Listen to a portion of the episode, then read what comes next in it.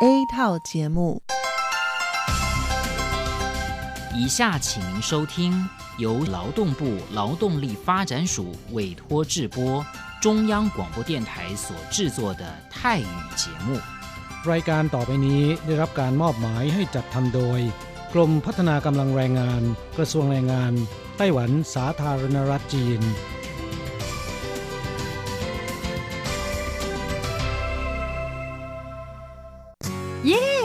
เลิกงานแล้ว พวกเราไปคาราโอเกะกันเถอะฉันมีธุระ เธอไปกันเถอะเอ๊ะนานทีปีหนจะนัดไปร้องเพลงกัน หรือว่าเธอมีนัดกับชายหนุ่มจ้าใช่ก็ดีนะสิ ฉันจะไปทำงานหาเงินต่างหาก จริงเหรอ เลิกงานแล้วยังไปหาเงินได้อีกทำไมดีจัง ไปทำที่ไหนอะจริงสิ แถวนี้มีโรงงานหนึ่งช่วงนี้ต้องการคนงานชั่วคราว ช่วงวันหยุดฉันก็ไปทำงานพิเศษที่นั่นจะได้หาเงินเพิ่มขึ้นอีกหน่อย อยากจะซื้อคอมพิวเตอร์ให้ลูกชายที่เมืองไทยลำไพไม่ได้นะ กฎหมายไต้หวันกำหนดไว้ว่าพวกเราจะต้องทำงานให้เท่าแก่ที่ยื่นขออนุญาตนำเราเข้ามาทำงานในไต้หวันเท่านั้น การไปทำงานที่อื่น ถือว่าผิดกฎหมาย หากถูกจับได้จะถูกยกเลิกไปอนุญาตทำงาน ไม่เพียงถูกส่งกลับประเทศ ต่อไป ก็เข้ามาทำงานในไต้หวันไม่ได้อีกแล้วฮะรุนแรงขนาดนั้นเลยเหรอ จะถูกส่งกลับประเทศไม่สามารถมาทำงานไต้หวันได้อีก งั้นฉันก็ไม่มีทางหาเงินส่งลูกเรียนมหาวิทยาลัยนะสิงั้นก็แย่กว่าเดิมมาสิ ใช่แล้ว ในเมื่อเราเข้ามาทำงานในไต้หวันแล้ว ก็ควรต้องปฏิบัติตามกฎหมายไต้หวัน จึงจะมีโอกาสหาเงินส่งกลับไปช่วยเหลือครอบครัว ฉันว่าเธอไปร้องเพลงกับฉันดีกว่านะอืม ถูกอย่างที่เธอว่านั่นแหละ ฉันว่าฉันทำงานตามที่ระบุในสัญญาจ้างงานดีกว่า ไม่งั้นแทนที่จะหาเงินได้เยอะกว่าเดิม กลับถูกส่งตัวกลับประเทศซะนี่ ใช่แล้วทำงานอย่างถูกต้องตามกฎหมายดีกว่า ตอนนี้ไปร้องเพลงกับพวกเราได้หรือยังล่ะผู้ช่วยที่ดีของไต้หวันจูงมือกันก้าวไปข้างหน้า กรมพัฒนากำลังแรงงาน ร่วมฝ่าฟันไปพร้อมกับคุณ สนับสนุนโดยกรมพัฒนากำลังแรงงาน กระทรวงแรงงานไต้หวัน วันดี สัปดาห์ที่แล้วเธอไปไหนมาเหรอทำไมไม่เจอเลย ใช่ ฉันกลับเมืองไทยมา เพิ่งกลับมาเมื่อวานก่อนที่เอง แม่ดีจังเลย แต่ทำไมรีบกลับมาเร็วจังล่ะ ก็ต้องขอบคุณเท่าแก่ฉันละเท่าแก่ไปทำเรื่องให้ฉันเข้ามาทำงานไต้หวันอีกครั้ง โดยผ่านศูนย์บริการจ้างตรงของรัฐบาลไต้หวัน ฮะ การจ้างตรงคืออะไรเหรอทำยากไหม ไม่ยากเลย เท่าแก่บอกว่าสะดวกมาก แล้วก็ไม่ต้องผ่านบริษัทจัดหางาน ไม่เพียงประหยัดค่าในหน้าที่เมืองไทยนะทำให้ฉันเก็บเงินได้เพิ่มขึ้น ช่วยให้ครอบครัวฉันมีชีวิตที่ดีขึ้นด้วย นอกจากนี้ฉันอยู่กับเท่าแก่มานาน คุ้นเคยกันดี การเดินเรื่องเข้ามาทำงานในไต้หวัน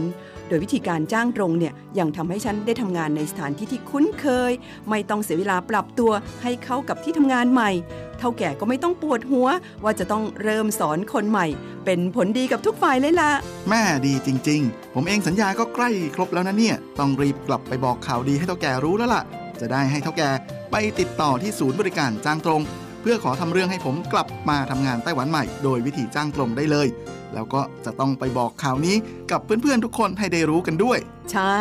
เรื่องดีๆ แบบนี้ต้องบอกต่อ จะได้ไปใช้บริการกันเยอะ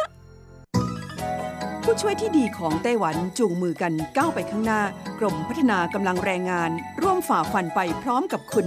สนับสนุนโดยกรมพัฒนากำลังแรงงาน กระทรวงแรงงานไต้หวัน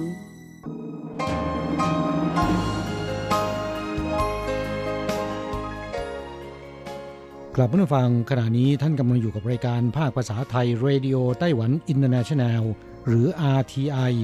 ออกกระจายเสียงจากกรุงไทเปไต้หวันสาธารณรัฐจีน เป็นประจำทุกวันนะครับ นอกจากรับฟังทางเครื่องรับวิทยุได้แล้ว ยังสามารถรับฟังรายการผ่านระบบออนไลน์ได้ที่ thai.rti.org.tw หรือที่ RTI Fanpage นะครับ ขอเชิญติดตามรับฟังรายการของเราได้ ตั้งแต่บัดนี้เป็นต้นไป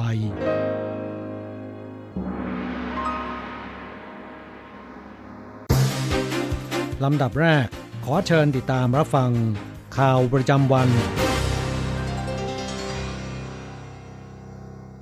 สวัสดีครับคุณผู้ฟังที่รักและเคารพทุกท่านครับวันนี้ตรงกับวันพุทธที่ 25 พฤศจิกายน ปีพุทธศักราช 2563 นะครับ สำหรับข่าวประจำวันจาก RTI ในวันนี้ก็มีผมกฤษณัยสายประพาสเป็นผู้รายงานนะครับ ซึ่งเราก็มาเริ่มต้นกันที่ข่าวคราวเกี่ยวกับ กระทรวงการต่างประเทศไต้หวันสาธารณรัฐจีนระบุ การยกเลิกเยือนไต้หวันของระดับสูงจากสหรัฐนั้น เพราะเปลี่ยนกำหนดการ ส่วนท่านประธานาธิบดีไช่อิงเหวินผู้นำไต้หวันนั้นก็ได้แสดงความเสียดายแต่ว่าก็ย้ำครับว่า การติดต่อไปมาหาสู่ระหว่างไต้หวันกับสหรัฐนั้น จะยังคงเป็นไปอย่างแน่นแฟ้นครับ ครับสืบเนื่องจากก่อนหน้านี้นะครับก็มีรายงานข่าวระบุว่านายแอนดรูว์ วีลเลอร์ผู้อำนวยการสำนักสิ่งแวดล้อมของสหรัฐ มีกำหนดการเยือนไต้หวันด้วยเครื่องบินพิเศษ ในช่วงต้นเดือนธันวาคม ซึ่งสำนักข่าวต่างประเทศก็รายงานครับว่า ได้มีการยกเลิกกำหนดการเยือนไต้หวันแล้วนั้นนะครับ กระทรวงการต่างประเทศไต้หวันนั้นก็บอกว่า รู้สึกเสียใจแล้วก็เสียดายอย่างนั้นก็ดีครับกระทรวงต่างประเทศไต้หวันบอกว่ายินดีต้อนรับเจ้าหน้าที่ระดับสูง ระดับรัฐมนตรีของสหรัฐทุกท่าน เยือนไต้หวัน เพื่อกระชับความสัมพันธ์อันดีระหว่างกัน และในอนาคตนั้นก็จะยึดมั่นในนโยบายนี้ต่อไป กระชับความร่วมมือด้านสิ่งแวดล้อมกับรัฐบาลใหม่ของสหรัฐ และผลักดันความร่วมมือด้านสิ่งแวดล้อมกับนานาชาติครับส่วนทางด้านประธานาธิบดีไช่อิงเหวินผู้นำไต้หวันสาธารณจีนนะครับก็ได้ ระบุแสดงความเสียดายเกี่ยวกับเรื่องนี้ครับว่า美国环保署长最后没有办法能够成行我们呃尊重啊，那也感到可惜啊。ครับท่านผู้นำไต้หวันนั้นก็บอกว่าก็เคารพในการตัดสินใจของท่านผู้อำนวยการสำนักสิ่งแวดล้อมของสหรัฐนะครับ แต่ว่าก็รู้สึกเสียดายที่ไม่ได้มาเยือนไต้หวันนะครับอย่างก็ตามนั้นไต้หวันกับสหรัฐจะยังคงมีความสัมพันธ์อันแนบแน่นระหว่างกันต่อไปครับ ทางด้านนายจางตุนหานโฆษกทำเนียบประธานาธิบดีสาธารณจีนก็บอกว่าทำเนียบประธานาธิบดีนั้นเคารพต่อการตัดสินใจของสหรัฐ แต่ก็รู้สึกเสียดายและอย่างไรก็ดีเขาก็ย้ำว่า ความร่วมมือด้านสิ่งแวดล้อมระหว่างสหรัฐกับไต้หวันนั้น จะยังคงผลักดันให้ลึกซึ้งมากยิ่งขึ้น ส่วนทางด้านนางสาวเซลเหมยฉิน ผู้แทนไต้หวันสาธารณจีนประจำสหรัฐ ก็แสดงความเสียดาย แต่ก็ย้ำว่าไต้หวันกับสหรัฐนั้น จะยังคงมีปฏิสัมพันธ์ในด้านสิ่งแวดล้อมระหว่างกันต่อไปรวมทั้งในด้านต่างๆ ด้วยครับ ครับทางนี้สำนักข่าวของบลูมเบิร์กนะครับก็รายงานครับว่านายแอนดรูว์วีลเลอร์นั้น ได้ระบุว่าเนื่องจากภารกิจในประเทศ จึงต้องเลื่อนกำหนดการเยือนไต้หวันออกไปก่อนครับ ครับอีกข่าวหนึ่งเราไปดูเกี่ยวกับทางด้าน สภาบริหารไต้หวันย้ำครับ ไม่คัดค้านการที่จะมีการระบุว่าเป็นเนื้อหมูที่มีสารแลคโตพามีนของผู้ค้าต่างๆนะครับ ครับไต้หวันนั้นกำลังจะเริ่มเปิดตลาดเนื้อหมู และก็เนื้อวัวจากสหรัฐที่มีส่วนประกอบของสารแลคโตพามีนหรือสารกระตุ้นเนื้อแดงตั้งแต่ปีใหม่ที่จะถึงนี้ครับ ซึ่งสสพรรคกุมินตังนั้นก็ได้ถือโอกาสนี้ซักถามเกี่ยวกับกรณีดังกล่าวว่าจะทำให้ผู้บริโภควางใจในเรื่องนี้ได้อย่างไรนะครับ ว่ามิได้บริโภคเนื้อที่มีสารแลคโตพามีนปนเปื้อนนะครับ ซึ่งนายหลี่ม่งเยี่ยนเลขาธิการคณะรัฐมนตรีไต้หวันนั้นก็ได้ตอบข้อซักถามดังกล่าวบอกว่า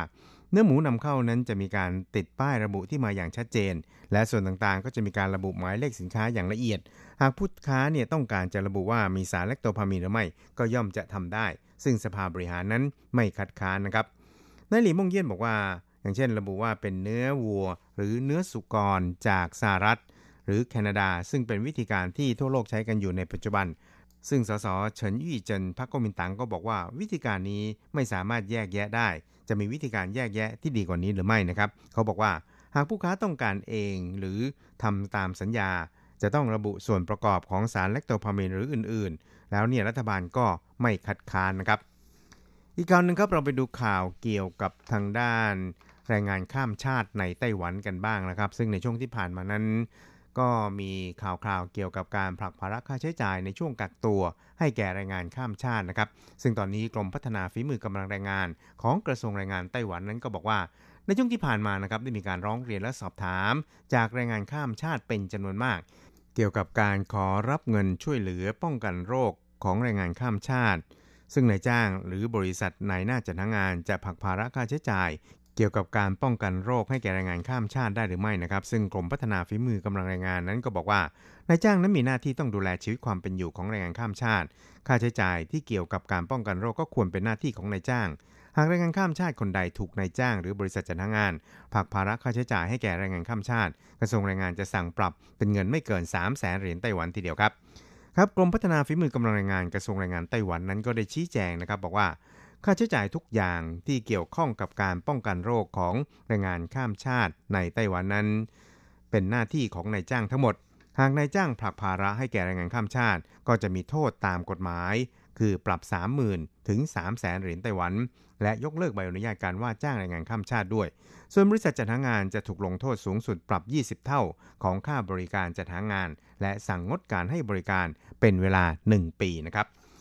นอกจากนี้นะครับประเด็นที่เกี่ยวกับค่าจ้างในช่วงกักตัว 14 วัน หากมีการตกลงกันว่า จะไม่จ่ายเงินเดือน หากแรงงานข้ามชาติไม่ได้กระทำผิดกฎหมายการกักตัว หรือกฎหมายอื่นที่เกี่ยวข้อง และไม่เคยรับเงินชดเชยอื่นๆนั้น ก็มีสิทธิ์ขอรับเงินช่วยเหลือจากรัฐบาลได้ ซึ่งก็จะเป็นเงินชดเชย ที่จ่ายให้กับแรงงานข้ามชาติไม่ใช่เงินช่วยเหลือที่จ่ายให้แก่นายจ้างแต่อย่างใดครับหากแรงงานข้ามชาติผู้ใดถูกนายจ้างเก็บค่าใช้จ่าย ในช่วงป้องกันโรคก็ให้เก็บหลักฐาน และร้องเรียนไปยังกระทรวงแรงงาน หรือเทศบาลท้องถิ่นหรือว่าโทรแจ้งได้โดยตรงที่หมายเลข 1955 ครับ อีกข่าวหนึ่งเราไปดูเกี่ยวกับสมาชิกรัฐสภาสหภาพยุโรปนะครับก็สนับสนุนให้เปิดการเจรจาการค้ากับไต้หวันนะครับครับในการประชุมรัฐสภายุโรปเมื่อวานนี้นั้นก็ได้มีการพิจารณาทบทวน เกี่ยวกับแนวนโยบายด้านการค้าของสหภาพยุโรปหรือ EU นะครับซึ่งนางแคทเธอรีนแวนเบรมตัวแทนวิปจากเบลเยียมนะครับ ก็ได้กล่าวเรียกร้องให้คณะกรรมการบริหารของ EU นั้น เปิดการเจรจาด้านการค้ากับไต้หวัน ในขณะที่ในช่วงที่คณะกรรมการบริหารสหภาพยุโรปกำลังพิจารณา ทบทวนนโยบายการค้าของตนนะครับรัฐสภา EU นั้นจึงได้เสนอร่างฉบับหนึ่ง โดยเรียกร้องให้คณะกรรมการบริหาร EU นั้น ต้องวางกรอบการเจรจาให้แน่ชัด เร่งเปิดการเจรจากับไต้หวัน ซึ่งก็จะมีการลงมติกันในวันพรุ่งนี้ก็คือวันที่ 26 พฤศจิกายนนะครับ ครับในการพิปรายเมื่อวานนี้นั้นนางแคทรีนแวนเบรมได้กล่าวอภิปรายในฐานะวิพักสังคมประชาธิปไตย สัญชาติเบลเยียมนะครับ บอกว่าปัจจุบันนั้นเป็นยุคแห่งความท้าทายต่อแนวนโยบายการค้าของ EU โดยเฉพาะอย่างยิ่งวิกฤตโควิด -19 ที่กำลังระบาดไปทั่วโลกอย่างรุนแรง ดังนั้น EU จึงจำเป็นอย่างยิ่งที่จะต้องพิจารณาดำเนินการปฏิรูปเพื่อก้าวไปข้างหน้า รับมือกับความท้าทายในปัจจุบันและในอนาคต ซึ่งนางก็บอกว่าหลังการเลือกตั้งประธานาธิบดีสหรัฐนั้น EU ก็ควรร่วมมือกับรัฐบาลใหม่ของสหรัฐ เพื่อแสดงอิทธิพลต่อประเด็นพหุภาคีให้มากขึ้น แม้จะสนับสนุนการเจรจาความตกลงการลงทุนกับจีน แต่ EU นั้นก็ห้ามไม่ให้จีนบังคับใช้แรงงาน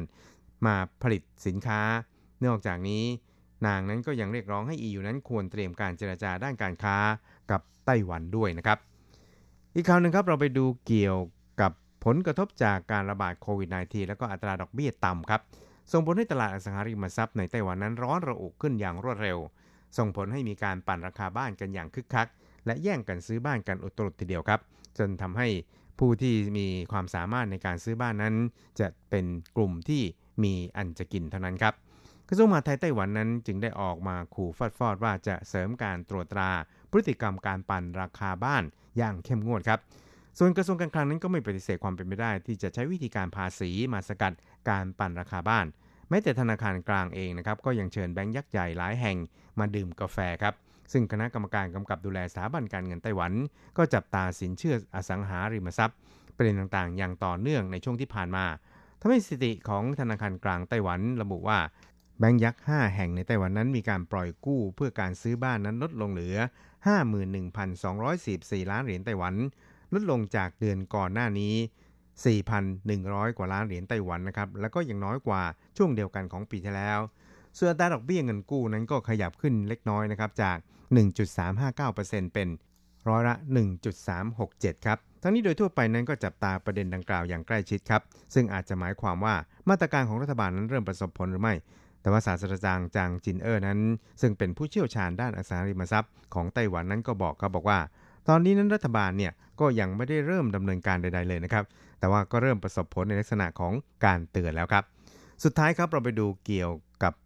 ธนาคารกลางไต้หวันสั่งแบงก์ยักษ์นะครับ จะต้องจับมือป้องกันการปั่นราคาบ้านในไต้หวันกับทางธนาคารกลางกันครับในช่วงนี้ราคาบ้านในไต้หวันพุ่งขึ้นอย่างต่อเนื่องนะครับ จนมีเพียงนักปั่นราคาบ้านเท่านั้นที่ซื้อได้ ธนาคารกลางไต้หวันจึงเชิญผู้บริหารแบงก์ยักษ์ 8 แห่ง ดื่มกาแฟ ขอร้องว่าอย่าเป็นผู้ช่วยของบรรดานักปั่นราคาบ้านโดยเด็ดขาดครับ ซึ่งศาสตราจารย์จางจินเออร์อาจารย์พิเศษสถาบันบริหารธุรกิจมาเลชิงหวาไต้หวัน แนะนำว่า ก่อนอื่นก็ต้องบอกล่วงหน้าต่อมาก็คือ ต้องเตือนว่าจะตรวจสอบคุณ และประการที่ 3 ก็คือจะต้องประกาศมาตรการอย่างเป็นทางการทั้งนี้นะครับธนาคารกลางไต้หวันได้เสนอ 3 มาตรการ เพื่อให้มีการจัดสรรเครดิตอย่างเหมาะสม ได้แก่ อย่าปล่อยกู้ให้แก่ตลาดอสังหามากเกินไป 2. ต้องเปิดเผยข้อมูลภาระของผู้กู้อย่างเต็มที่ และ 3. ธนาคาร จะต้องมีความรับผิดชอบต่อสังคมด้วย ดึงดูดเงินลงทุนเพื่อสร้างงานเพิ่มขึ้น ศาสตราจารย์จางนั้นยังระบุอีกครับว่า ควรจะต้องเป็นรูปธรรมมากกว่านี้ นั่นก็คือมุ่งเฉพาะบ้านที่ไม่ใช่เพื่อเป็นที่อยู่อาศัยของตนเอง ควรจำกัดการให้สินเชื่อ แก่ผู้กู้บ้านหลังที่ 3 ที่ไม่ใช่สำหรับเป็นที่อยู่อาศัยของตัวเองนะครับ ระยะผ่อนปลนไม่มีสำหรับนักลงทุน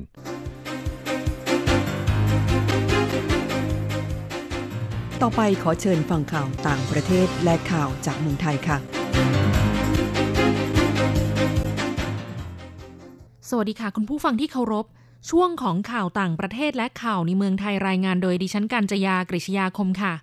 ข่าวต่างประเทศสำหรับวันนี้นั้นเริ่มจากข่าว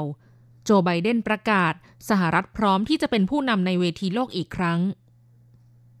นายโจไบเดนว่าที่ประธานาธิบดีสหรัฐประกาศว่าสหรัฐอเมริกาพร้อมที่จะเป็นผู้นำอีกครั้งในเวทีโลก ด้วยการยกเลิกนโยบายไม่เอาใครของประธานาธิบดีโดนัลด์ทรัมป์และให้คำมั่นว่าสหรัฐจะร่วมมือกับพันธมิตร หลังจากที่ผ่านมาทรัมป์ได้ทำให้พันธมิตรของสหรัฐทั้งในยุโรปและทวีปอื่น ๆ เกิดความเคลือบแคลง เช่น กรณีการทำตัวเป็นปฏิปักษ์ต่อพันธมิตรนาโตการสะบั้นความสัมพันธ์ทางการค้า การไม่สนใจข้อตกลงระหว่างประเทศ และการสารสัมพันธ์กับผู้นำเผด็จการตนจะนำสหรัฐออกจากลัทธิชาตินิยม America First ของทรัมป์ทันทีในวันที่เข้ารับตำแหน่งวันที่ 20 มกราคม 2564 ทั้งนี้นับตั้งแต่พรรคเดโมแครตว่างเว้นจากทำเนียบขาวเมื่อ 4 ปีที่แล้ว โดนัลด์ทรัมป์ก้าวเข้ามาอยู่ในวาระการดำรงตำแหน่งประธานาธิบดีทำให้โลกเปลี่ยนแปลงไปอย่างมาก จีนแผ่นดินใหญ่ได้พังอาจขึ้นมาอย่างห้าวหาญ รัสเซียยังคงทรงอิทธิพลของตนต่อไป ขณะที่อิทธิพลของสหรัฐกลับลดน้อยลงเรื่อยๆ หลังจากถอนตัวไปจากข้อตกลงต่างๆ นอกจากนี้ระดับศีลธรรมของชาวอเมริกันก็เสื่อมด้อยถอยลง เมื่อพิจารณาจากสถานการณ์ความวุ่นวายที่เกิดขึ้นภายในประเทศ ข่าวต่อไปแอสตราเซเนกาประกาศ วัคซีนของบริษัทมีประสิทธิภาพสูงกว่า 90%เปอร์เซ็นต์ บริษัทแอสตราเซเนกาซึ่งเป็นหนึ่งในบริษัทยาที่พัฒนาวัคซีนต้านโควิด -19 ประกาศความสำเร็จในการพัฒนาวัคซีนที่มีประสิทธิภาพยับยั้งเชื้อโควิด -19 ได้สูงถึงร้อยละ 90 ถือเป็นบริษัทยาลำดับที่ 3 ของโลกที่ประกาศว่า วัคซีนที่พัฒนามีประสิทธิภาพสูงกว่าร้อยละ 90และแอสตราเซเนกายังชี้ว่า วัคซีนของบริษัทจะมีราคาถูก และเก็บรักษาง่ายอีกด้วย นางโซเมีย สวามินาธาน หัวหน้านักวิทยาศาสตร์ขององค์การอนามัยโลก กล่าวชื่นชมแอสตราเซเนกาที่สามารถทำให้วัคซีนสามารถจัดเก็บได้ง่ายในตู้เย็นธรรมดา ไม่จำเป็นต้องจัดเก็บในตู้ที่มีอุณหภูมิต่ำกว่าศูนย์องศาเซลเซียสทำให้การกระจายวัคซีนสะดวกมากยิ่งขึ้นด้านนายเทดรอส อัดฮานอมเกเบรเยซุส ผู้อำนวยการองค์การอนามัยโลกกล่าวว่า การวิจัยและพัฒนาวัคซีนมีความก้าวหน้าอย่างมาก ทำให้โลกมีความหวังที่จะสามารถหยุดยั้งโรคโควิด -19 ได้ แต่ประชาคมโลกจะต้องกำหนดมาตรฐานใหม่ขึ้นมา เพื่อให้เกิดความเท่าเทียมในการเข้าถึงวัคซีน ต่อไปขอเชิญคุณผู้ฟังรับฟังข่าวในเมืองไทยค่ะ นายกเผย เตรียมเปิดโครงการคนละครึ่งเฟสสอง พลเอกประยุทธ์จันโอชา นายกรัฐมนตรี และรัฐมนตรีว่าการกระทรวงกลาโหม กล่าวถึงกรณีการขยายระยะเวลาโครงการคนละครึ่งระยะที่ 2 ว่า ผลการดำเนินโครงการระยะที่ 1 เป็นที่น่าพึงพอใจ ได้รับเสียงชื่นชมอย่างมาก และประชาชนให้การตอบรับเป็นอย่างดี อีกทั้งผู้ประกอบการรายย่อยมีรายได้เพิ่มขึ้น ตนได้กำชับว่าการใช้เงินในโครงการครั้งนี้ ต้องใช้กับผู้ที่มีรายได้น้อยอย่างแท้จริง เช่นพ่อค้าแม่ค้า และกำลังพิจารณาเปิดโครงการคนละครึ่งระยะที่ 2 เพื่อการเสริมสร้างความเข้มแข็งแก่เศรษฐกิจฐานราก แต่ยังต้องพิจารณารายละเอียดให้ชัดเจนว่าจะมีรูปแบบอย่างไร ครอบคลุมประชาชนจำนวนเท่าไหร่ เบื้องต้นคาดว่าจะตั้งงบประมาณไว้ที่ 30,000 ล้านบาท โดยประชาชนต้องได้รับประโยชน์ประมาณ 10 ล้านคนหรือมากกว่านั้น ต่อไปเป็นอัตราแลกเปลี่ยนประจำวันพุธที่ 25 พฤศจิกายน พุทธศักราช 2563 อ้างอิงจากธนาคารกรุงเทพสาขาไทเป โอนเงิน 10,000 บาทใช้เงินเหรียญไต้หวัน 9,610 เหรียญ แลกซื้อเงินสด 10,000 บาทใช้เงินเหรียญไต้หวัน 9,960 เหรียญ 1 ดอลลาร์สหรัฐใช้เงินเหรียญไต้หวัน 28.76 เหรียญแลกซื้อค่ะ คุณผู้ฟังคะนั่นเป็นช่วงของข่าวต่างประเทศและข่าวในเมืองไทย รายงานโดยดิฉันการจยากริชยาคมค่ะ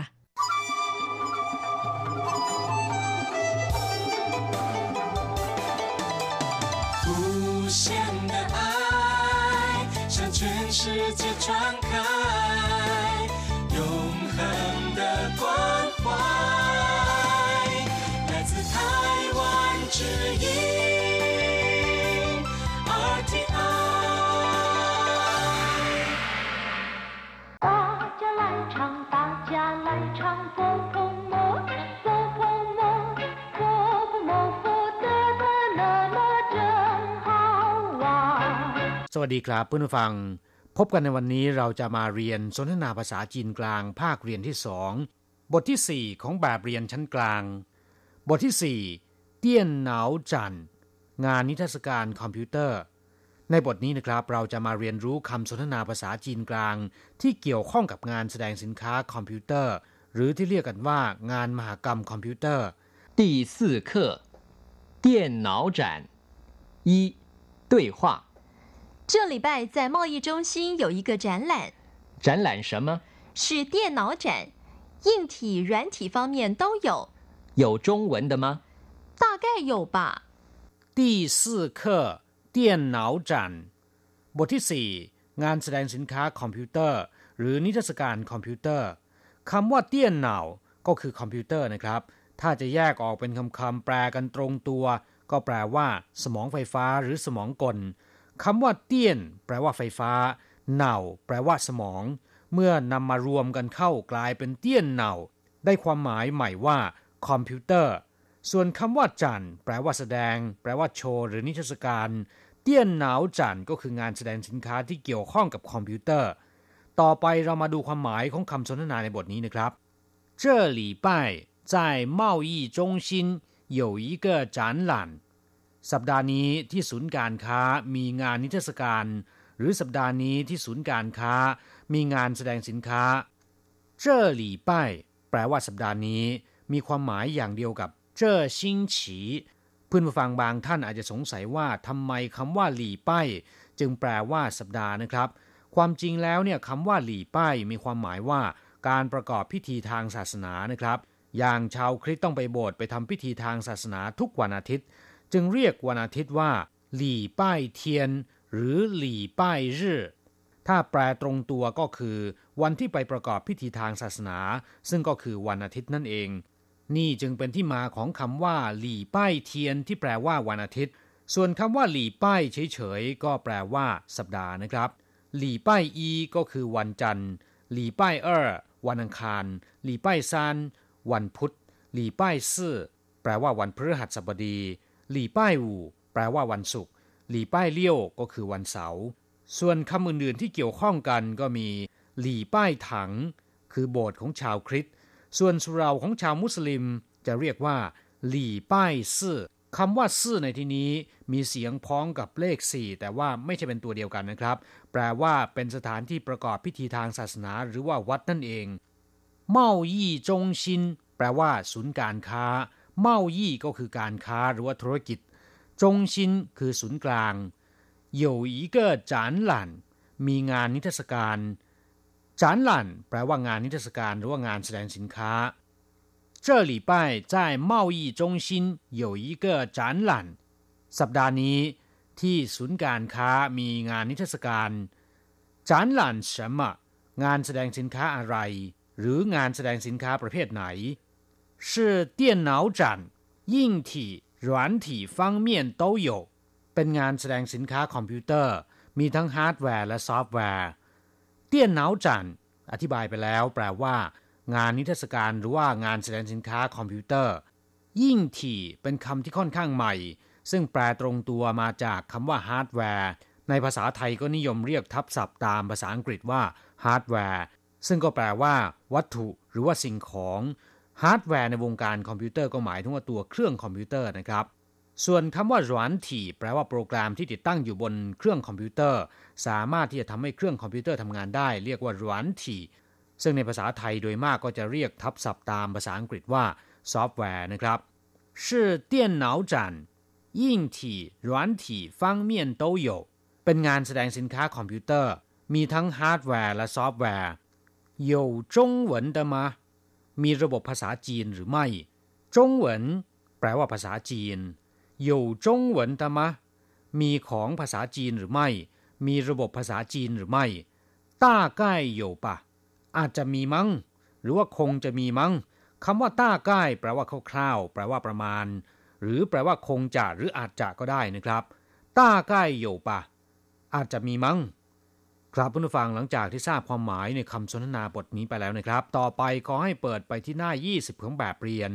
เราจะไปเรียนรู้คำศัพท์ใหม่ ๆ ในบทเรียนนี้ ปัง แปลว่าช่วยเหลือ เช่น เวลาที่มีคนมาหาเราต้องการถามหรือว่าต้องการความช่วยเหลือจากเรา เราก็ควรจะถามว่าวัวหนึ่งปังหนิงเฉมอหมังมา ผมช่วยอะไรคุณได้บ้าง หรือเวลาที่คนอื่นกำลังทำงานอะไรสักอย่างหนึ่ง ถ้าเราต้องการจะช่วยเหลือเขา ก็อาจจะถามว่า需不需要我帮忙ต้องการให้ผมช่วยไหมครับ ศัพท์คำที่สองเตี้ยนเนาอธิบายไปแล้วแปลว่าเครื่องคอมพิวเตอร์ ซึ่งมีอยู่หลายประเภทด้วยกันนะครับ อย่างเช่นว่าเก้อเหรินเตี้ยนเนาแปลว่าคอมพิวเตอร์ส่วนบุคคล หรือที่เรียกย่อๆตามภาษาอังกฤษว่า PC ซีไต้สิงเตี้ยนเนาคอมพิวเตอร์แบบพกพาหรือว่าคอมพิวเตอร์โน้ตบุ๊ก 桌上型电脑 คอมพิวเตอร์แบบตั้งโต๊ะ 掌上型电脑 คอมพิวเตอร์ขนาดฝ่ามือหรือที่เรียกตามยี่ห้อว่า palmtop ศัพท์คำต่อไป 展览 แปลว่านิทรรศการหรือว่างานแสดงสินค้า อย่างเช่นว่า展览馆 แปลว่าสถานที่จัดงานแสดงสินค้า展览品 สินค้าที่โชว์ในงานนิทรรศการ 电脑展 งานแสดงสินค้าคอมพิวเตอร์汽车展 งานแสดงสินค้ารถยนต์หรือที่นิยมเรียกตามภาษาอังกฤษว่ามอเตอร์โชว์音响大展 งานมหกรรมเครื่องเสียงศัพท์คำต่อไป 硬体 ในคอมพิวเตอร์หมายถึงตัวเครื่องคอมพิวเตอร์นะครับ เรียกว่า 硬体 ซึ่งในภาษาไทยจะนิยมเรียกทับศัพท์ตามภาษาอังกฤษว่าฮาร์ดแวร์ในภาษาไทยจริง ๆคำนี้เรียกว่ากระด้างภัณฑ์ ซึ่งไม่มีคนนิยมที่จะเรียกกันนะครับ ส่วนคำว่า 软体 หมายถึงโปรแกรมหรือว่าซอฟต์แวร์ที่ติดตั้งอยู่ในเครื่องคอมพิวเตอร์ ซึ่งไม่มีตัวตนนะครับ ไม่สามารถที่จะสัมผัสได้ แต่ช่วยให้เครื่องคอมพิวเตอร์ทำงานตามคำสั่งได้ ในภาษาไทยนิยมเรียกทับศัพท์ตามภาษาอังกฤษว่าซอฟต์แวร์ โดยไม่นิยมเรียกตามภาษาไทยแท้ๆว่าละมุนพันศัพท์คำต่อไปเมายี่จงซินแปลว่าศูนย์การค้าคำว่าเมายี่ก็แปลว่าการค้า อย่างเช่นว่ากัวจีเมายี่ แปลว่าการค้าระหว่างประเทศ ส่วนคำว่าจงซินแปลว่าศูนย์กลาง เมายี่จงซินก็คือศูนย์การค้า ถ้าเป็นศูนย์การค้านานาชาติ หรือที่ภาษาอังกฤษเรียกว่า World Trade Center ในภาษาจีนเรียกว่า世界贸易中心หรือเรียกย่อๆว่า世贸中心ศัพท์คำต่อไปฟังเมียนแปลว่าด้านหรือว่าฝ่าย อย่างเช่นว่า我方面没问题 他呢我就不知道了ฝ่ายผมนั้นไม่มีปัญหา ส่วนเขาผมไม่อาจจะทราบได้这方面要找他他才是专家ในด้านนี้ต้องหาเขา เขานั่นแหละ ผู้เชี่ยวชาญตัวจริง吃的差一点住的方面呢还不错อาหารการกินแย่ไปหน่อย ส่วนทางด้านที่อยู่ที่พักยังจัดได้ว่าไม่เลวศัพท์คำต่อไป ต้าใกล้ แปลว่าคร่าวๆแปลว่าอย่างย่อๆ หรือประมาณ หรือแปลว่าอาจจะหรือคงจะก็ได้นะครับ อย่างเช่นว่า请算一算大概要花多少钱กรุณาคิดหน่อยครับว่า จะต้องใช้เงินประมาณเท่าไหร่大概要两天的时间才会好จะต้องใช้เวลาราวๆสองวันจึงจะแล้วเสร็จ ศัพท์คำต่อไป ศัพท์คำต่อไป需要แปลว่า ต้องการหรือว่าความต้องการ 我们需要您的支持พวกเราต้องการการสนับสนุนจากท่าน你需不需要我顺便也帮你买คุณต้องการจะให้ผมช่วยคุณซื้อมาด้วยหรือไม่不需要ไม่ต้องการครับผู้ฟังหลังจากที่เรียนผ่านไปแล้วขอให้นำไปฝึกหัดพูดบ่อยๆนะครับ เราจะกลับมาพบกันใหม่ในบทเรียนถัดไป สวัสดีครับ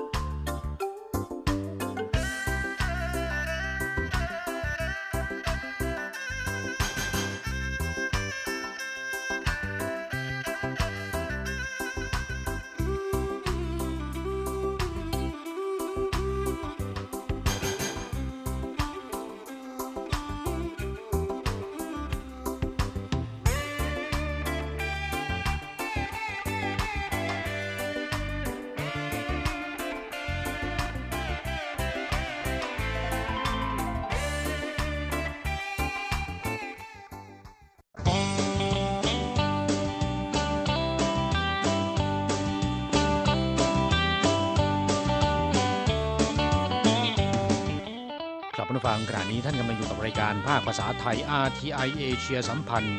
ลำดับต่อไปขอเชิญท่านมาร่วมให้กำลังใจแด่เพื่อนแรงงานไทยที่ประสบปัญหาและความเดือดร้อน ในช่วงไขปัญหาแรงงาน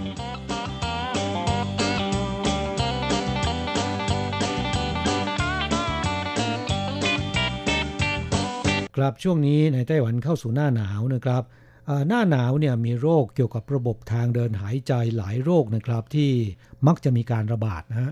อย่างไข้หวัดใหญ่เป็นต้นนะครับ โดยเฉพาะอย่างยิ่ง โควิด -19 ที่เริ่มมาตั้งแต่ต้นปีนี้นะครับ จนถึงขณะนี้ยังไม่มีทีท่าว่าจะบรรเทาเบาบางลง ยิ่งมาเจอช่วงหน้าหนาว ดูเหมือนว่าจะรุนแรงกว่าช่วงแรก ๆ เสียอีกนะครับ ค่ะ ถ้าไปดูสถานการณ์ในต่างประเทศเนี่ยนะคะ ประเทศในแถบยุโรปแถบอเมริกา ซึ่งตอนนี้ก็เข้าสู่หน้าหนาวกันแล้ว ก็กลับมารุนแรงมากขึ้นนะคะ หลายประเทศเนี่ยล็อกดาวน์กันเป็นรอบที่2นะคะครับในภูมิภาคเอเชียก็ไม่เบานะฮะอย่างประเทศอาเซียนก็มีหลายประเทศที่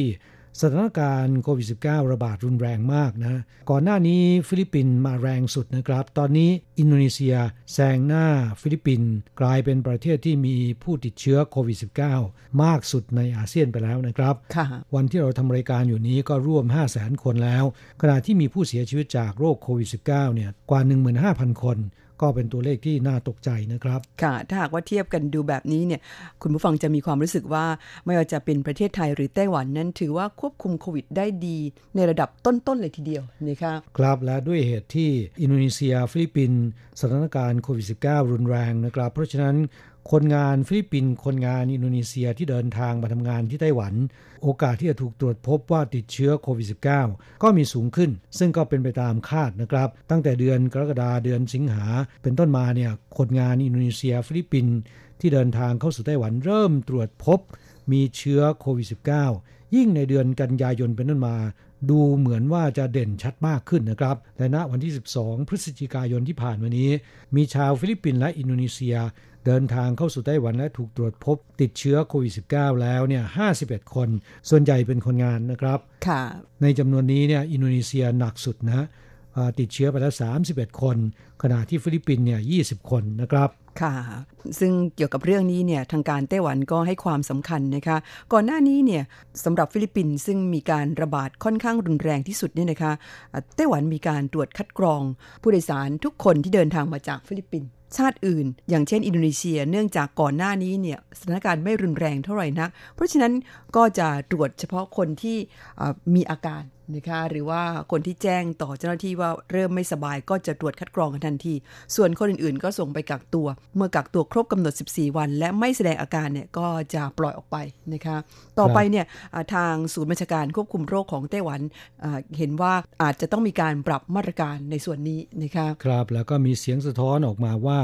ควรจะชะลอไหมในการนำเข้าคนงานต่างชาติ ซึ่งช่วงหลังๆผู้โดยสารที่เดินทางเข้าสู่ไต้หวันและถูกตรวจพบ ติดเชื้อโควิด ส่วนใหญ่จะมาจากฟิลิปปินส์และอินโดนีเซีย และส่วนใหญ่ก็เป็นคนงานที่เดินทางมาทำงานที่ไต้หวัน จึงมีเสียงสะท้อนกังวลเกี่ยวกับเรื่องนี้ออกมานะครับ นอกจากเรื่องของสถานการณ์โควิด -19 ในอินโดนีเซีย และฟิลิปปินส์รุนแรง มีการตรวจพบคนงานอินโดนีเซีย ฟิลิปปินส์ที่เดินทางเข้าสู่ไต้หวันติดเชื้อโควิด -19 มากขึ้นแล้วนะครับ อีกเรื่องหนึ่งที่เกี่ยวข้องกับโรคโควิด -19 ซึ่งส่งผลกระทบต่อการเดินทางมาทำงานที่ไต้หวัน นั่นก็คือสถานที่กักตัวนะฮะในช่วงแรกๆเนี่ยนายจ้างจะเป็นผู้ที่เตรียมหอพัก ให้คนงานต่างชาติ ไปกักตัวในหอพัก ซึ่งต่อมามาตรฐานของหอพักสำหรับกักตัวคนงานต่างชาติ เข้มงวดมากขึ้นเรื่อยๆนะครับ มีเงื่อนไขเพิ่มขึ้นอย่างมากเลยทีเดียว เพราะฉะนั้นนายจ้างส่วนใหญ่ก็ไม่ได้ไปสร้างหอพักแล้วนะครับ ใช้วิธี ให้คนงานต่างชาติที่นำเข้า ไปพักโรงแรมกักโรคเอานะฮะแบบนั้นสะดวกกว่านะคะครับ แล้วก็จ่ายค่าใช้จ่าย ซึ่งค่าใช้จ่ายนั้นมีนายจ้างบางรายก็ออกให้เอง แต่ว่าบริษัทจ้างงานบางรายก็มีการเก็บล่วงหน้าต้นทาง อันนั้นก็เป็นอีกเรื่องหนึ่งนะครับ แต่ที่จะนำมาเล่าให้ฟังในวันนี้ คือ จำนวนห้องพักของโรงแรมกักโรคไม่เพียงพอนะฮะ มีการแย่งจองกันล่วงหน้ากันอุตลุด เนื่องจากว่าทางการเขากำหนดว่าจะต้องจองห้องพักสำหรับกักตัวเรียบร้อยแล้ว คนงานต่างชาติจึงจะเดินทางเข้าไต้หวันได้ ครับมีใบรับรองห้องพักจากโรงแรมกักโรคแล้วเนี่ยทางกระทรวงแรงงานถึงจะอนุญาตให้คนงานต่างชาติเดินทางมาได้นะครับ เหตุที่เป็นเช่นนี้ก็มาจากหลายปัจจัยด้วยกัน อาอันที่หนึ่งนะครับก็เนื่องมาจากว่าสถานการณ์โควิด -19 ในไต้หวันค่อนข้างจะควบคุมได้ดี แล้วก็การส่งออกของไต้หวันก็เพิ่มสูงขึ้นนะค่ะกลับมาเริ่มฟื้นตัว เพราะฉะนั้นความต้องการแรงงานต่างชาติเนี่ยก็มีจำนวนเพิ่มมากขึ้น ในขณะที่คนงานต่างชาติเดินทางเข้าสู่ไต้หวันมากขึ้น ห้องพักโรงแรมกักโรคมีความต้องการสูง มีการจองโรงแรมกักโรคเอ่อในเมืองต่างๆ อย่างในเถาหยวนเนี่ยมีคนงานต่างชาติทำงานอยู่มากที่สุดนะครับ แต่โรงแรมกักโรคไม่เพียงพอ ก็ต้องไปใช้บริการของโรงแรมกักโรคในเมืองอื่นๆทำให้ในจ้างของเมืองอื่นๆ จะจองโรงแรมกักโรค ในเขตพื้นที่ของตนแต่ไม่สามารถจองได้นะฮะค่ะเพราะฉะนั้นในเมืองต่างๆเนี่ยก็ประกาศเลยนะว่าโรงแรมในเขตพื้นที่ของตน จะบริการเฉพาะในจ้างในเขตพื้นที่เดียวกันเท่านั้นนะบ้านใครบ้านมันอย่ามายุ่งกันนะคะครับก็เลยทำให้จำนวนหรือปริมาณห้องพัก ที่ในจ้างต้องการเนี่ยมันไม่เพียงพอนะ ถึงขั้นที่ต้องใช้วิธีจับสลากเอานะครับ ความต้องการสูงขนาดนั้นเลยนะคะซึ่งในเรื่องนี้เนี่ยก็เป็นความเดือดร้อนของนายจ้างนะคะเพราะว่าไม่สามารถนำเข้าแรงงานต่างชาติ ให้เข้ามาทำงานได้ตามกำหนดเวลามันจึงเป็นปัญหานะคะในขณะนี้นั้นเห็นว่าทางการก็จะเพิ่มจำนวนโรงแรมกักโรคให้มากยิ่งขึ้นนะคะแล้วก็จะให้เงินอุดหนุนแก่โรงแรมเหล่านี้มากกว่าในอดีต จากเรื่องนี้ก็เลยจะประชาสัมพันธ์ย้ำให้เพื่อนแรงงานไทยต้องระมัดระวังนะครับ อย่าเห็นว่าไทยและไต้หวันสามารถควบคุมสถานการณ์โควิด -19 ได้ดี พวกเราชะล่าใจนะครับ เรียกร้องให้ต้องระมัดระวังอย่าประมาท โดยเฉพาะอย่างยิ่งช่วงนี้หน้าหนาวนะครับ โอกาสที่จะติดเชื้อโควิด ติดไข้หวัดใหญ่เนี่ยมันสูงมากนะครับ เพราะฉะนั้นกระทรวงแรงงานได้ขอประชาสัมพันธ์ผ่านรายการของเรานะครับ ขอให้เพื่อนแรงงานไทย หนึ่งต้องสวมใส่หน้ากากนะครับ เมื่อออกไปนอกสถานที่นะฮะค่ะสองต้องหมั่นล้างมือสามหลีกเลี่ยงไปยังสถานที่ที่มีผู้คนแออัด หรือ หรือในสถานที่ที่อากาศไม่ถ่ายเทนะฮะ ค่ะหลักการง่ายๆในการป้องกันโรคระบาดทั้งโควิด แล้วก็ไข้หวัดใหญ่นั้น ยังคงต้องปฏิบัติอย่างเคร่งครัดนะคะแล้วก็ทำให้เป็นกิจวัตรเลยอะก็จะทำให้เราปลอดจากโรคภัยเหล่านี้ได้นะคะครับทางกระทรวงสาธารณสุขและกระทรวงแรงงานไต้หวันก็มีการทำคลิปเกี่ยวกับมาตรการและก็วิธีป้องกันโควิด -19 วิธีการเลือกใช้อ่าหน้ากากอนามัยอ่า ทำเป็นภาคภาษาไทยให้เพื่อนแรงงานไทยได้ดูกัน ก็ขอให้คลิกติดตามดูได้นะครับ ในเว็บไซต์ RTI ของเรานะค่ะแล้วก็ที่เว็บไซต์ของกระทรวงแรงงาน ซึ่งจะมีภาคภาษาไทยด้วยนะ ค่ะ มีซับไตเติลเป็นภาษาไทยนะคะครับเพื่อนแรงงานไทยที่ไม่ทราบว่าจะคลิกเข้าไปดูได้อย่างไร ก็ดูจากในหน้าเว็บ RTI ของเรานะครับ ได้นำเอาลิงก์ของเว็บกระทรวงแรงงาน มาแปะไว้แล้วนะฮะ ค่ะ ก็หวังว่าจะเป็นประโยชน์นะคะ ซึ่งมีอยู่หลายคลิปด้วยกันนะคะล้วนแล้วแต่เป็นวิธีการป้องกันโควิด -19 แบบง่ายๆ แล้วก็สามารถนำไปใช้ปฏิบัติได้ค่ะ ครับช่วงนี้เราจะมาแวะพักฟังเพลงจากการขับร้องของเสถียรทำมือสักหนึ่งเพลงนะครับ แล้วสักครู่จะกลับมาคุยกันต่อกำลังใจที่เธอไม่รู้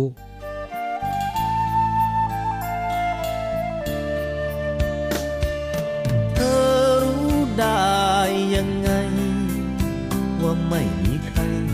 สักคนรักเธอ เพราะฉันคนนี้เพิ่งเจอ คนแอบรักเธอ เมื่อเช้านี้เอง เขาฝากฉันมาบอก เขาเป็นคนเผยใจไม่เก่ง เลยได้แต่โทรขอเพลง มอบให้เธอฟัง เขาฝากคำพูดมา ให้ฉันบอกว่าเธอน่ารักจัง เขาขอคิดถึงห่างๆส่งยิ้มให้บ้างยามเธอไม่เห็น เขาอยากเจอเธอ เก็บไปฝันถึงเช้าถึงเย็น เธอทุกเธอสุขอยากเห็น เขาเป็นห่วงเธอทุกอย่างคือกำลังใจ ที่เธอไม่รู้ แอบรักเธอ คำที่เขาอยากถามเธออยากมีใคร บ้างไหม เมื่อใดก็ตาม ที่หัวใจไทยทามถึงคำหนึ่งคำว่ารัก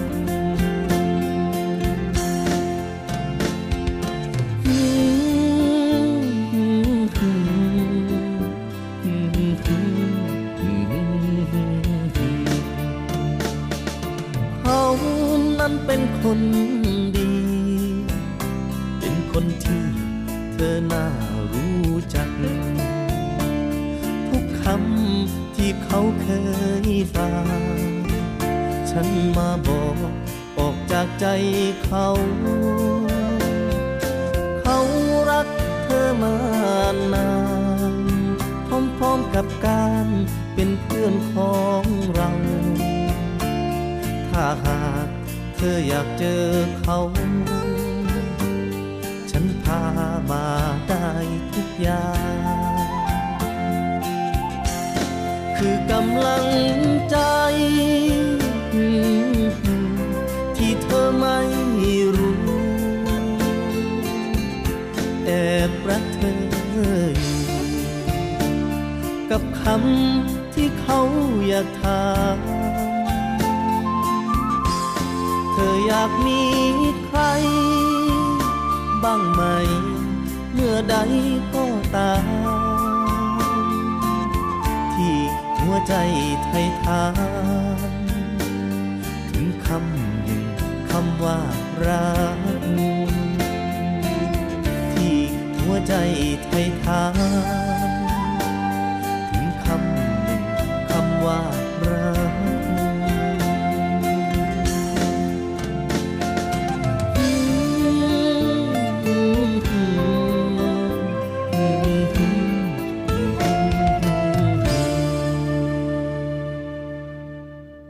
อีกเรื่องหนึ่งที่น่าสนใจแล้วก็ไม่พูดไม่ได้ เนื่องจากว่า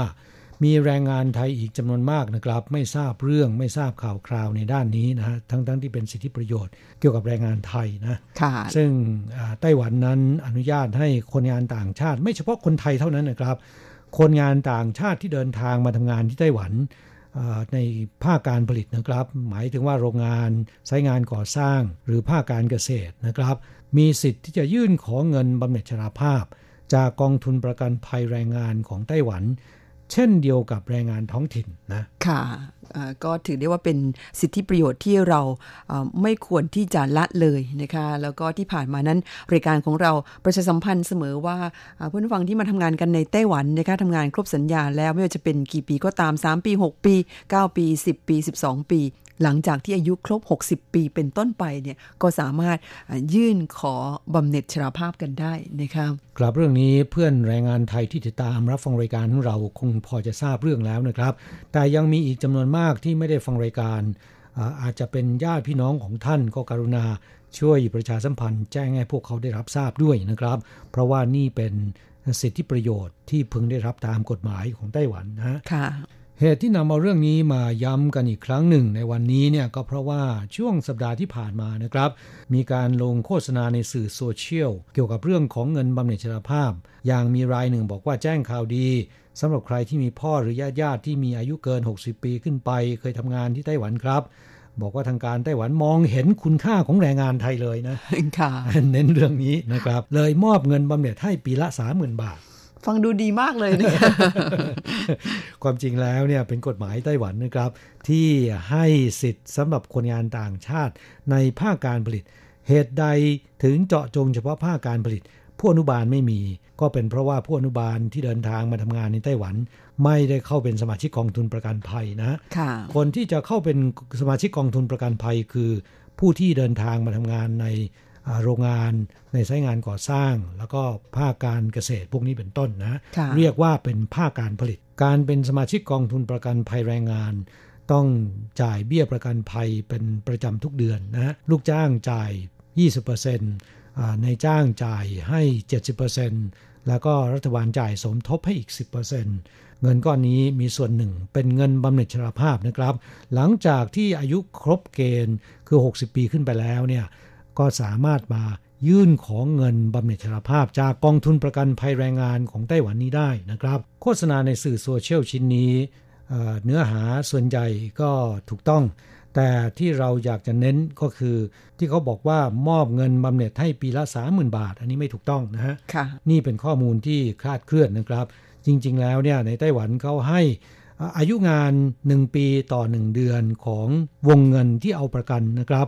สมมุติว่าเมื่อประมาณ 20 กว่าปีที่แล้ว เคยมาทำงานที่ไต้หวัน ตอนนี้อายุเกิน 60 แล้วนะครับ ยื่นขอเงินบำเหน็จชราภาพเขาก็จะคำนวณจากช่วงที่เข้าเป็นสมาชิกกองทุน มีการจ่ายเบี้ยประกันในวงเงินประกันภัย ซึ่งเท่ากับค่าจ้างขั้นต่ำในสมัยนั้นเท่าไหร่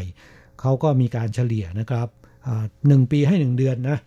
สมมติว่ามาทำงาน 10 ปี ไม่จำเป็นจะต้องต่อเนื่องกันนะครับ และไม่จำเป็นจะต้องเป็นในจ้างรายเดียวกัน สามารถมายื่นขอได้ ซึ่งข้อมูลหากว่าครบถ้วนนะครับ ก็จะได้ประมาณ 10 ปีเนี่ยได้ 10 เดือนนะค่ะเดือนละประมาณ 1 9 0 0 0 0 บาทเนี่ยสิเดือนก็ประมาณ 2 0 0 0 0 0ค่ะอาจจะว่าไปแล้วก็เป็นเงินก้อนหนึ่งนะคะเพียงแต่ว่าตามที่ สื่อโซเชียลเขามีการนำเสนอ เขาบอกว่าได้ประมาณปีละสามหมื่นอันนี้รู้สึกว่ามันคลาดเคลื่อนไปเยอะเหมือนกันนะคะครับแต่ที่สำคัญคือเขาบอกว่าให้นำเอาเอกสารต่างๆ ซึ่งบางอย่างก็ไม่จำเป็นนะครับทำให้เราต้องไปเสียเงินค่าแปลเพิ่มมากขึ้น และที่เป็นที่น่าสงสัยก็คือ ช่วงท้ายเนี่ยบอกว่าให้ไปติดต่อที่นี่เลยนะเป็นการโฆษณาชัดๆนะครับ ซึ่งในความเป็นจริงแล้วนะคะเกี่ยวกับเรื่องของการยื่นขอเงินบำเหน็จชราภาพนั้นในรายการของเราเคยนำมาประชาสัมพันธ์ให้ได้ทราบว่าผู้ฟังสามารถไปใช้บริการของหน่วยงานราชการได้นะคะ นั่นก็คือแรงงานจังหวัดนะคะที่ท่านอาศัยอยู่ ซึ่งที่นั่นเนี่ยคุณสามารถไปยื่นขอกันได้ โดยเขามีแบบคำร้องอขอ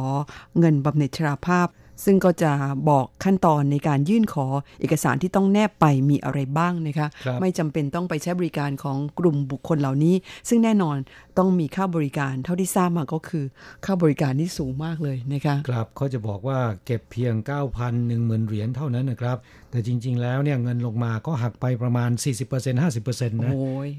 ซึ่งก็เป็นเงินที่ไม่น้อยนะครับ สมมติว่าเราได้ 2 0 0 0 0 0เขาเอาไป 1 0 0 0 0แสนเลยนะ เพราะฉะนั้นในช่วงนี้ตามต่างจังหวัดตามชนบทจึงมีกลุ่มบุคคล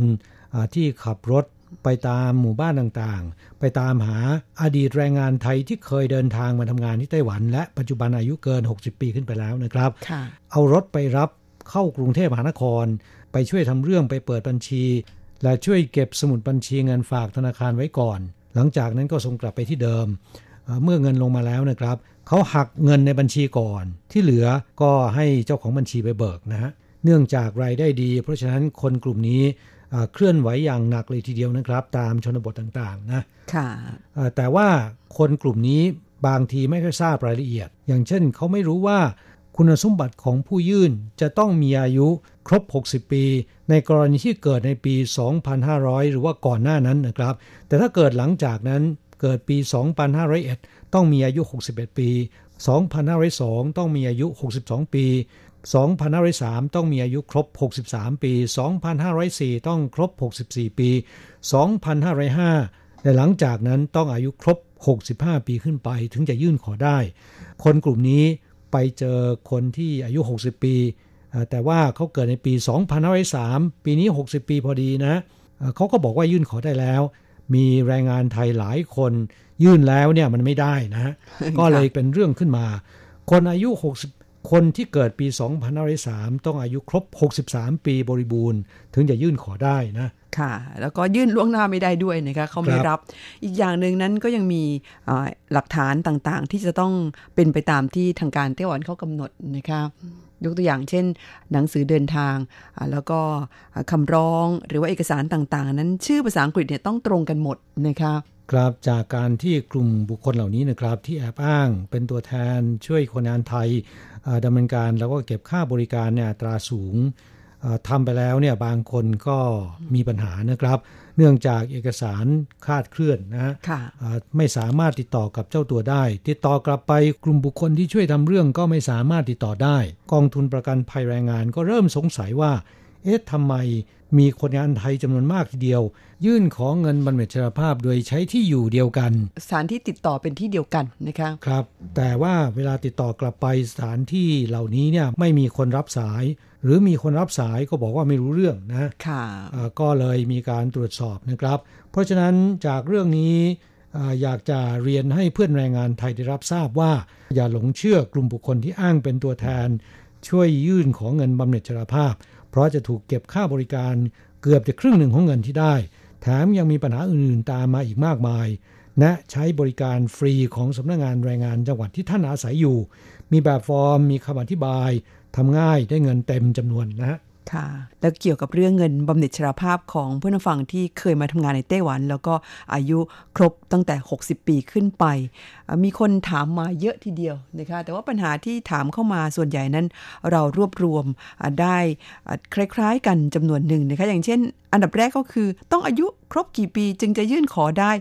ยื่นรอไว้ได้เลยได้ไหม คือมีคนคิดแบบนี้เยอะนะคะระหว่างที่ผมใกล้จะครบสัญญาในไต้หวันแล้วเนี่ยขอไว้ก่อนได้ไหม เพราะกลับเมืองไทยไปกลัวว่าจะมีปัญหาภายหลังนะคะครับอันนี้ไม่ได้นะฮะต้องอายุครบตามเกณฑ์ที่เขากำหนดนะครับอ่าไม่เฉพาะคนงานไทยเท่านั้น คนท้องถิ่นก็อย่างเดียวกันนะค่ะ เพราะฉะนั้นคงจะเป็นไปไม่ได้ที่จะไปแก้ ให้เฉพาะคนงานไทย มีสิทธิ์เหนือคนอื่นนะครับ อีกอย่างหนึ่งที่ฉันว่าข้อกฎหมายของไต้หวันนั้นเขาก็อ่ารอบคอบนะคะนั่นก็คือเงินบำเหน็จชราภาพนั้น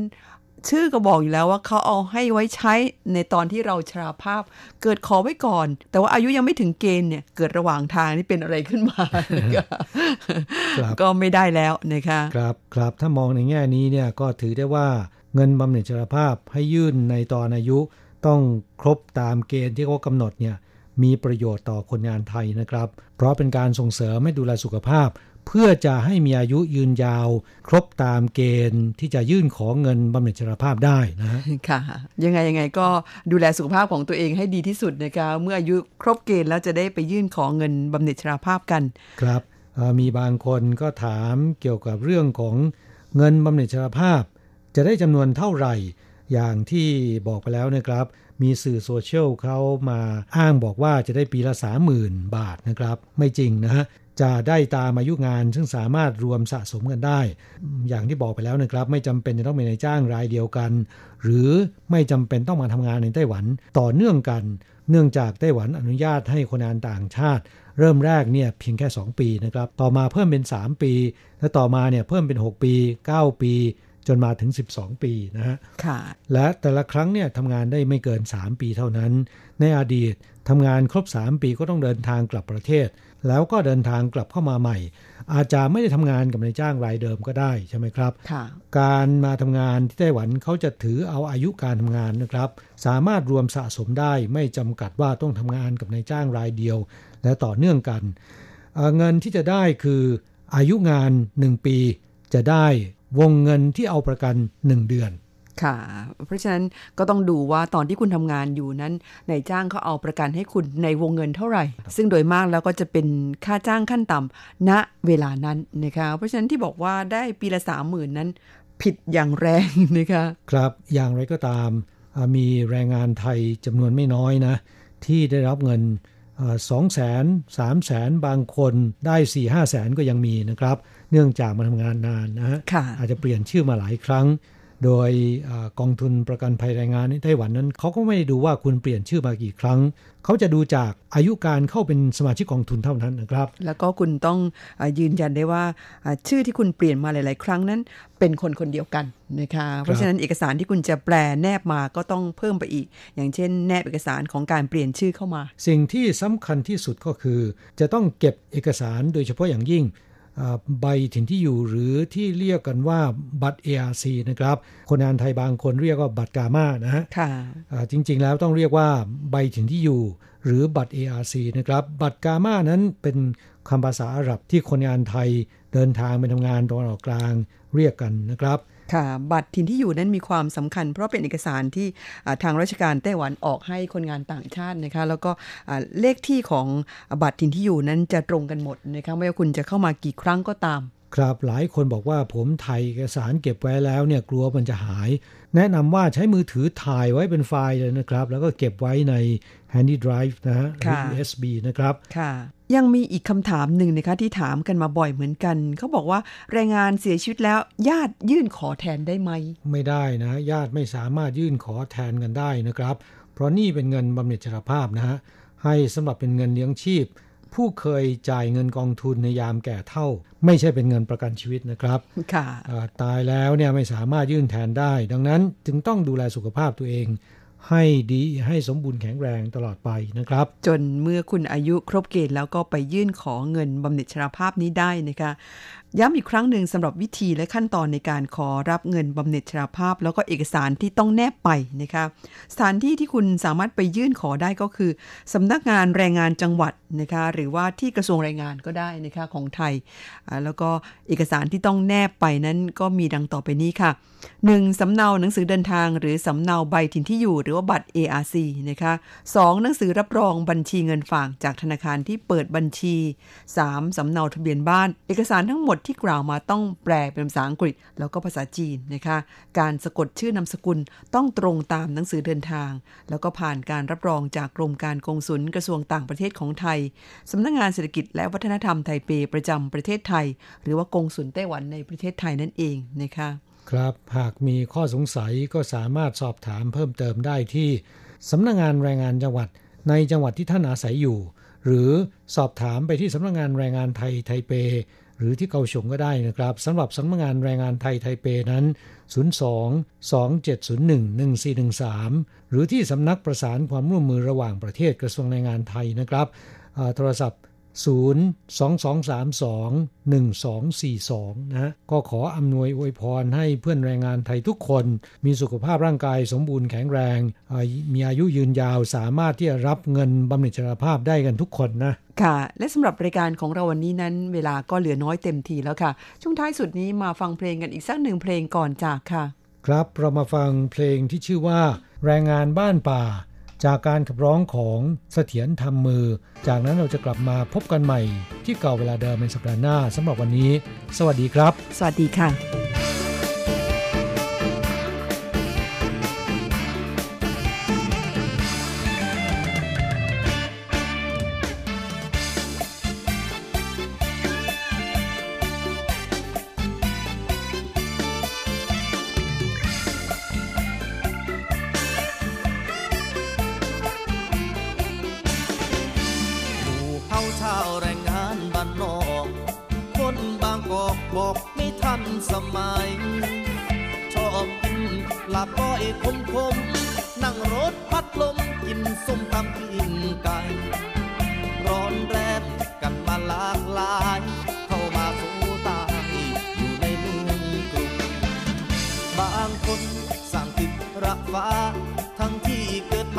มาไม่ใ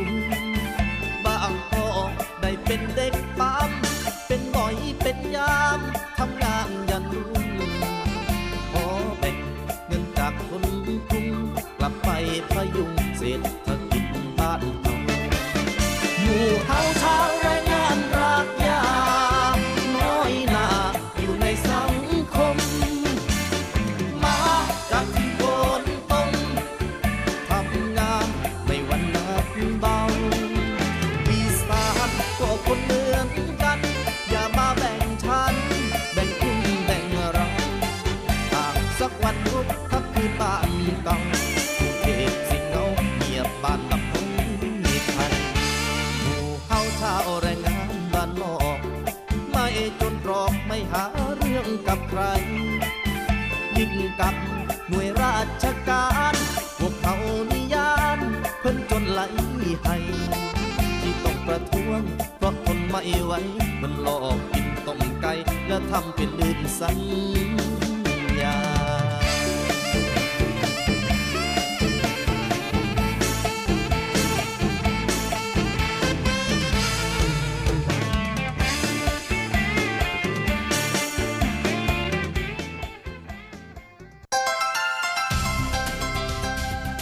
以上节目是由劳动部劳动力发展署委托制播，中央广播电台制作的泰语节目。